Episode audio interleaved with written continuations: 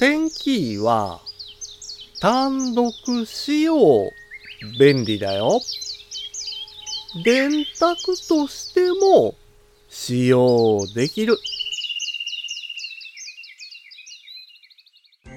五七五七七の31文字でデジタルに関する単価を読むデジタル教室単価部です。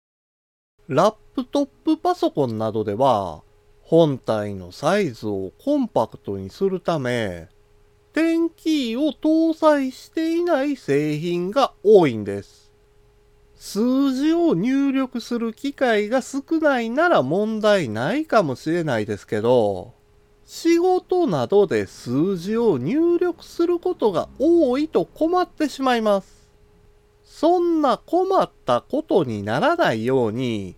単独で点キーが販売されてるんです。販売されている点キーは、